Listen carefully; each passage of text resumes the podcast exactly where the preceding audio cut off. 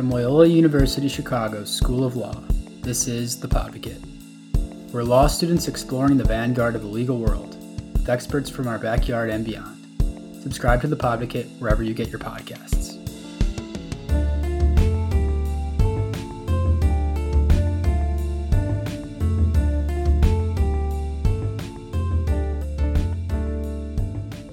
Welcome back to The Podvocate.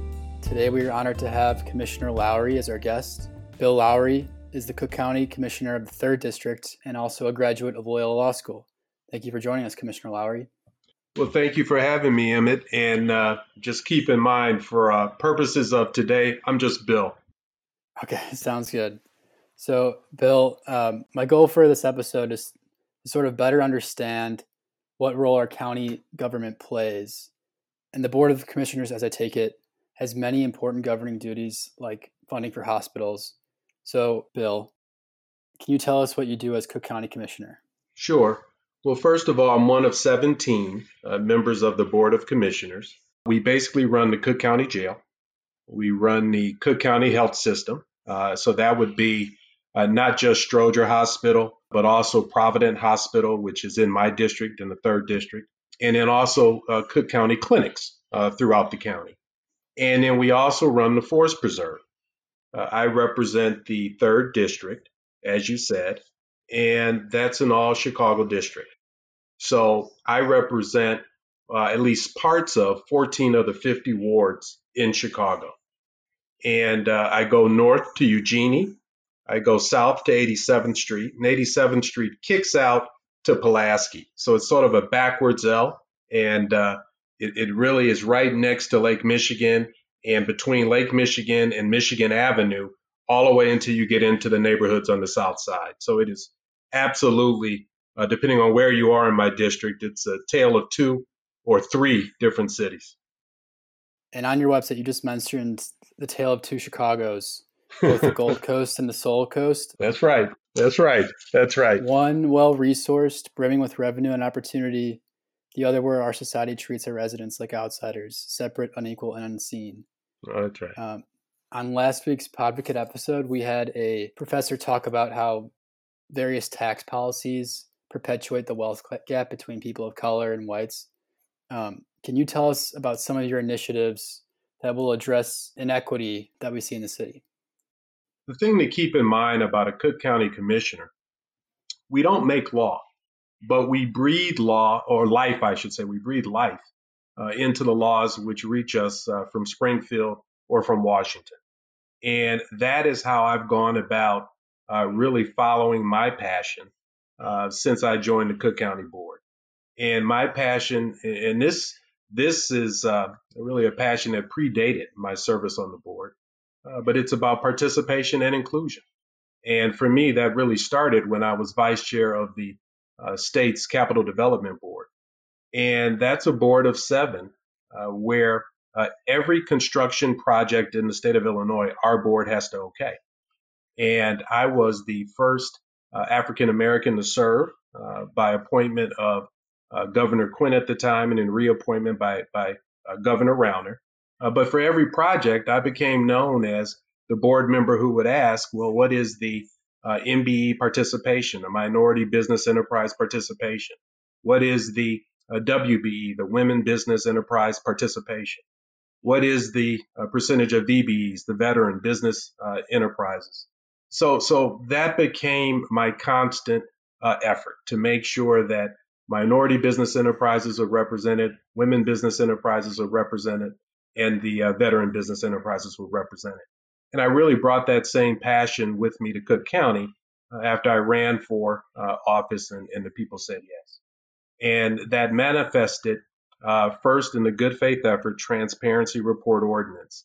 And that is an ordinance which says if you are bidding on a Cook County contract and you're seeking uh, to have a waiver, either full or partial, meaning you're not going to have the um, uh, percentage of minority business uh, enterprise involvement as uh, put in the contract, uh, uh, the RFP, the request for, for purchase or you're not going to have that percentage of WBEs, you then have to request a waiver. So my thinking was Cook County's huge. It's the second biggest county in the United States. Uh, it was my position that waivers should be few and far in between, and that it was incumbent on us as board members to make sure that entities who were bidding on Cook County contracts were, in fact, trying to foster um, uh, inclusion and participation. So, in situations where these entities were seeking a waiver, uh, we created a form, the Good Faith Effort Transparency Report form, that had to be completed by the entity. And that form uh, really required a detailed response as to that entity's effort at trying to um, have have inclusion and participation with WBs and and uh, MBEs. And as a result of that uh, ordinance, which was unanimously passed, uh, we found uh, less. Uh, we're seeing less waiver requests. And the other mm-hmm. side of that is, if you're going to have less waiver requests, uh, really by definition, you're going to have more participation and inclusion. And that's what I want. You know, I, for my entire adult life, when not practicing law, I've been serving on different boards and trying to find ways to give back to keep the ladder down. And it's very important uh, to me to shine a light on those not seen and give voice to those not heard. And that's exactly what we're trying to do at the county level relative to the Good Faith Effort Transparency Report Ordinance. Make sure uh, that we are doing everything in our power to make sure uh, everyone has a seat at the table. So that was the first major legislation which uh, went down that road and, and really jived with my passion. Another policy dealing with social equity was the legalization of marijuana. And obviously, that was enacted at the state level, but at the center of that issue was who would be getting ownership. So, how has the county been overseeing or uh, breathing life into the law, as you say? Yeah, this is an example of that. Uh, when you look at the legislative uh, intent of the uh, recreational cannabis law, uh, you can see that the law is supposed to position social equity applicants so that they can be a part of this new industry. And social equity applicants are individuals or families of individuals uh, who have, uh, in the past, fallen victim to the uh, criminal nature of cannabis. So, you know, you had for years uh, individuals who were being uh, arrested for possessing small amounts of cannabis, uh, had jail time, they had records. And now all of a sudden you have this new law that says uh, it's lawful for you to have recreational uh, use of cannabis. We wanted to make sure that the legislative intent positioning social equity applicants to be a part of this new industry actually occurred. And then we're also working to foster really establishment of cannabis related businesses in what's been defined as the disproportionately impacted areas of Cook County. Those areas, communities, which have been most hard hit uh, by the old cannabis laws. Why hard hit? Because you're looking at a number of adults who were taken out of the community, taken out of the house, and incarcerated because of possessing marijuana. So that's why the focus is twofold. We want to make sure social equity applicants are part of the process. And we want to make sure that the cannabis related businesses which spring up, uh, some of them spring up in the disproportionately impacted areas of Cook County. Now, I've always been wise enough to know what I know and what I don't know, Emmett. So, one thing that we've done, we've created with my commission uh, subject matter experts who provide information and guidance to me and the other commissioners who serve on my commission as we go forward. Individuals who um, have gone through the process. They may already own dispensaries. Uh, they may be going through the application process to get licenses. But these types of experts, that's the kind of uh, input that we need. So there, there are four main focuses of the uh, Cannabis Commission, in addition to making sure social equity applicants are a part of the, the process and the cannabis related businesses are uh, gonna gonna find their way to disproportionately impacted areas. We're focusing on public health. That's very important. Um, restorative justice and, and uh, uh, criminal uh, justice reform. Uh, that's a big part of this. Economic development, you know, is is is a huge part of this as as we go forward. And, and, we're finding through our subject matter experts, we've now had two meetings and we're scheduling our third probably sometime in December. Uh, we have been focusing first on the economic development component, uh, but we'll be getting into the other facets of, of consideration as well. These all sound like great policies. Um, what the Board of Commissioners do, how does that differ from what an alderman on the City Council would do? Yeah. You know, it's it's interesting from the standpoint, yeah, it's just a different unit of local government. So if you're an alderman, uh, by definition, uh, you're going to be alderman of a specific ward in the city of Chicago. And you are responsible for uh, kind of similar to what I said at the county level. You breathe life into the laws that, that reach to the city from Springfield. Uh, but they also, the aldermen also have some uh, lawmaking authority as well. Um, so when you look at what I'm doing with an all Chicago district, and as I said, I touch 14 of the 50 wards. That creates a great opportunity uh, for me to work with aldermen in those 14 wards because I've, I've really said for a long time effective leadership is rooted in communication, collaboration, and then action.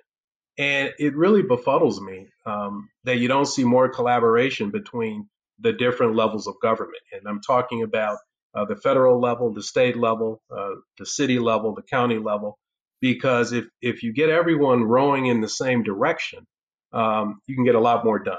So I find myself working uh, closely with a number of the aldermen uh, relative to initiatives. I bring county resources, they bring city resources. For instance, you'll get federal funding. Well, certain funds will flow directly to the state. The state may keep those funds, or they may then um, give some of those funds to other local government. For instance, uh, we get certain funding uh, from the state, so so does the city, right? So what's important is that all of us uh, together, we decide what's needed in the community. Then we look at who can bring what resources to make that happen, and then that's where the collaboration comes in. You work together to do so.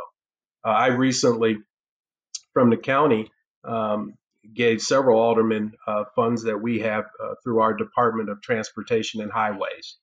And uh, one of my very dear friends, uh, Alderman Sophia King of the Fourth Ward. I actually live in the Fourth Ward. Um, she just had basically a ribbon cutting because she's redone Drexel uh, Avenue, but it's done so uh, using a lot of resources, including the resources which I was able to get from the county. So that's how that's how we can work together to try to do different things. There's some um, certain needs of the community, Emmett, where it's absolutely within the um, I guess, the authority of the alderman to to respond to it as opposed to a Cook County commissioner. So my role then might be if I'm out and I hear from a constituent and there's a stop sign that they need at a certain corner. That's not something I can do, but that's something that the alderman can do. So I then convey that information and then the alderman goes forward with that. If there's anything that has to do with the hospital system, uh, whether it's Stroger or Provident, I'm the lead there. And uh, same with our different, we have 280 forest preserves. Same with our forest preserves. Same with our criminal justice system. So you, the way I take it, you definitely affect the everyday life of your constituent. Um, this episode is going to air the day after the election on November 4th, and everyone rightly is focused on that election. But how would you weigh how local government at the city and county level, how would you say that an alderman or commissioner affects someone more than a senator or president in certain respects? Well, certainly we're easier to touch. You know, we're easier to um, see and to work with. And I'll give you an example. Uh, I've done a lot of work recently, up until about a week ago, when when the whole initiative stopped, relative to the uh, census. And this was just a, a huge initiative. So you have the census every 10 years. And my focus was to work with others to make sure uh, that everyone who should be counted was being counted. So we had a lot of census events where uh, we'd, we'd, give out food and we'd give out uh, PPE, but the main focus was to make sure that the community members were signed up for the census. And it's so important because for every individual who should have been signed up, who wasn't, that represents $14,000 to the community over the next 10 years. So I'll give you, I'll look at it in a positive way. I did an event with a couple of aldermen and, and a couple of state reps uh, at the historic Rosenwald uh, apartment um, building. And that's in my district. And during the course of a couple of hours, we signed up 30 people for the census. That effort over a couple of hours meant $420,000 coming into the community. Wow. And those are dollars that um, support uh, Medicaid programming. They support our schools. Also, it's important to know that often when you have a developer and they're trying to decide where they're going to develop, they're trying to look uh, for areas where uh, you've got a high census number because that means people means that they're going to utilize that area. They're going to utilize the businesses in that area, and that's what a developer wants to see. So the census is a great uh, example of how important uh, it really is for us to collaborate, and we did so to try to make sure that we got as many people as we could count it. And even with that, I want to say the state uh, percentage was around 67%. So that still shows you uh, you have a number of individuals who who really should have been counted who weren't. And uh, the the other effect of this, uh, depending on your census numbers, you'll you'll also see a direct tie to our represent our representation in the House of Representatives. So these local initiatives do have far-reaching uh, impact. You know when you when you go forward. So that that's a prime example of how on a local level uh, we can really um, impact what's happening at a federal level. I'll give you another example, and, and this is this is something that I'm, I'm sure you guys have talked about at Loyola Law School. You can see the import of voting when you now look at the fact that the current administration is about to name what the third Supreme Court justice, not even to mention all of the other federal judges, you know, throughout the country. That is the import of voting. You know, people say my vote doesn't count. Well, it does count, and it counts for reasons other than just who is president. It, it counts because of what uh, that president and what the Senate and what the House can do uh, during that that two or four year period. So it's very very important, and it's all very very time. Um, just shifting gears, but probably still shifting gears to an equally important topic. Um, right now, we're in the third wave of the pandemic. How has it affected people in your district, and what can the county do to assist with that? Well, you know, certainly early um, during the pandemic, there was um, a, a, disproportionate uh, effect uh, in the black and brown communities. And that was because of various factors. Some were healthcare related and the lack of healthcare being available in certain areas of, of the city and the county, uh, but also a number of uh, individuals uh, living in certain areas, they were essential workers. So they had to keep going to work, but they were on public transportation or whatever it may be, buses being exposed to other individuals who were not wearing masks and who were not staying, you know, six feet apart. So that was absolutely, um, you know, uh, something that we saw during during the spring. Uh, what we've done, and I actually chair um, emergency management and regional security, a committee of, of uh, the Cook County Board. Uh, we've been very active in making sure uh, that we're taking uh, PPE all over the county so that people can have masks. the county also is hiring about 400 uh, individuals to to serve as contact tracers, which is very important. If you are positive, you need to have a mechanism in place so that you can communicate with all those who who you've been around, so they know that you're you're now positive. Uh, so that's very important for us to do as as well. You know, the other thing that we've done is we've used a lot of the resources that we've been able to get from the CARES Act that has flown uh, that that has flowed through the county to help small business. And you know, I talked a little bit earlier about uh, good faith and the like, but you know, closely tied to that is supporting small business. This country uh, really uh, was made by small businesses, and it's incumbent on us to do everything that we can uh, to make sure during these difficult times these small businesses can keep their doors open.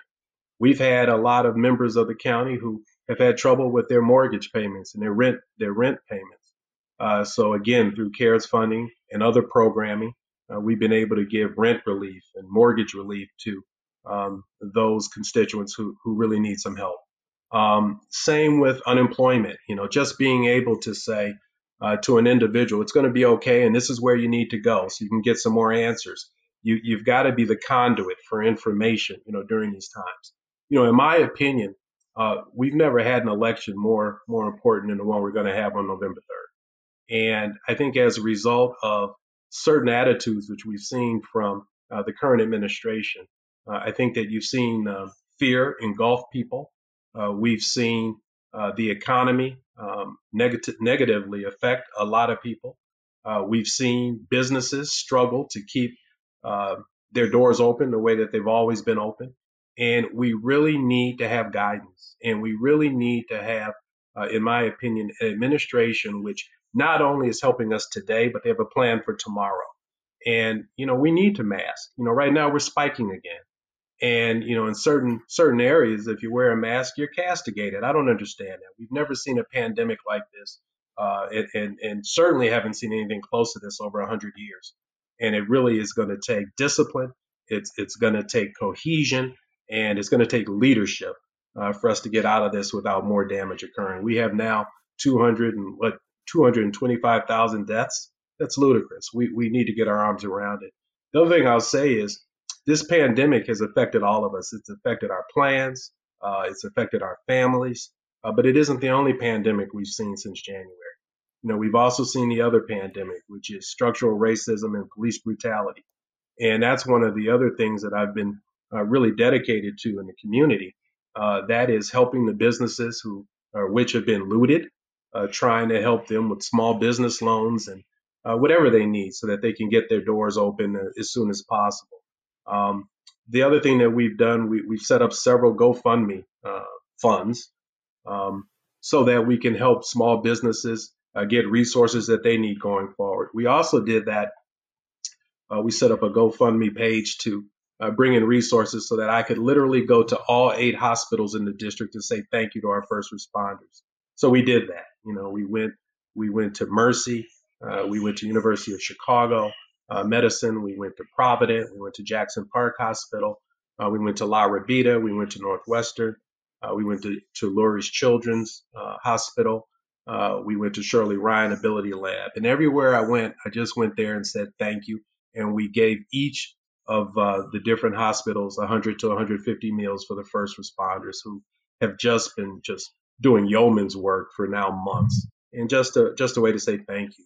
And then in follow up to, we called it the Lunch Train Initiative, um, and we had wonderful partners that helped us, uh, food food partners and and uh, advertising partners, and it was a it was a real fun and I think a valuable initiative. And then I did a resolution uh, acknowledging all eight of the hospitals in my district uh, at our at our meetings in September. Uh, so I'll be socially distanced. I'll have my mask, but I'm going to deliver a resolution to each of the eight hospitals, uh, which is just recognizing their great efforts. They literally ran right into the eye of this pandemic for us. I mentioned you're a rambler, and I think your answers have shown that you've been definitely been an advocate for others throughout all of this, your time during the pandemic. How did Loyola help prepare you for both your legal career and your political career? You know, the first of all, I went to Loyola Law School. Uh, I came out 33 years ago, and I, to this day, have strong relationships with individuals at the law school, and uh, served as chair of the board of governors. Um, uh, I'm the immediate past chair uh, right now. Judge Mulroy is, is, the chair of the of the board. Uh, but Loyola really evinces giving back, keeping the ladder down. And that's something that I, I have really embraced my entire life. And it really started by modeling my parents. They've done the same thing. And I remember when uh, I really started to practice and was very busy practicing law and with the family. Cheryl and I started with the with the three kids and raising them. And my dad says, Bill, you know, you really should only be on four boards volunteering at a time. And when I finally decided to run for office, I was actually on 14 boards. And mm-hmm. and uh, but but I, I love giving back. And I take Luke 12 very seriously. You know, to whom much is given, much is required. And uh, had a hand with others in setting up a scholarship fund for students of color at Loyola Law School. Did the same thing at Lake Forest College, where I went undergrad. We set up a scholarship there. I'm presently vice chair of the Lake Forest College uh, board, and I'll be the first African American chair of that board of trustees uh, in 2023. So um, I think that it's very important to to help others. I think it's very important to mentor others. Uh, and boy, did I benefit from others doing that for me. So I'm just trying to give back and and make sure that um, in some way uh, I, I, can help those who follow. What closing message uh, would you have for law students? Our, our base is primarily Loyola law students. Um, what would you, your closing message to them be? when I look at what's what's coming next for law students, my message is always recognize you're going to have some bumps in the road. And when you do, get up. Get up. And I say that because I don't want current law students to look at me and think of me as the president of a 50 person litigation firm or of uh, being the Cook County Commissioner of the Third District, or being the immediate past chair of the Loyola Board of Governors. I want students to think about me if they have to take the bar twice, like I did. If they get a poor grade despite really giving it 100% in torts or in property, like I did. And, and that's the reality of this. We all have hurdles, but what we can do, you can't avoid the hurdles, but you can get up. You can get up. So as I, as I sit here today, as an African American man, there are two numbers that stick out relative to uh, the practice, and they're tied to the law school experience. Five and 30. Five and 30. As we talk right now, only 5% of the licensed attorneys in the United States are African American. We need more diversity in law. We need diversity in all of its hues, whether you're talking economic, whether you're talking race, whether you're talking religion, whether you're talking sexual orientation. We need more diversity. Why? Because we all learn the most from people who are different than us. You don't learn the most from people that are just like you. So, in order for us to continue learning, which is really one of the things that we're supposed to do while we're here, we're supposed to love, we're supposed to serve, and we're supposed to learn. You need to be around folks who are not like you. And then the other is 30. I don't know, Emmett, why the first time passage rate for African American students is 30% below white students when we go to the same colleges, the same universities, and the same law schools. But that's the reality. So I share that when I talk to groups because I don't want them to think about me relative to the maybe some of the accomplishments. You think about me when it's time to get up again. That's when I want you to think about me, and you, you too will get up as I did. So that's my message. Keep working, and when you need, when when you stumble, get up. Thank you, uh, Bill Lowry, for joining us on the Podvocate. Thank you for having me. I enjoyed it very much. Our senior editor is Radhika Sutherland. Our associate editors are Olivia Ashe, Leanne Jossen, Lenny Reinhardt, and me, Emmett Harrington. Our editor in chief is Matt Doran. Special thanks to D. Michael Kaufman for providing the resources and support to make this show possible. From Loyola University Chicago School of Law, this has been The Podvocate.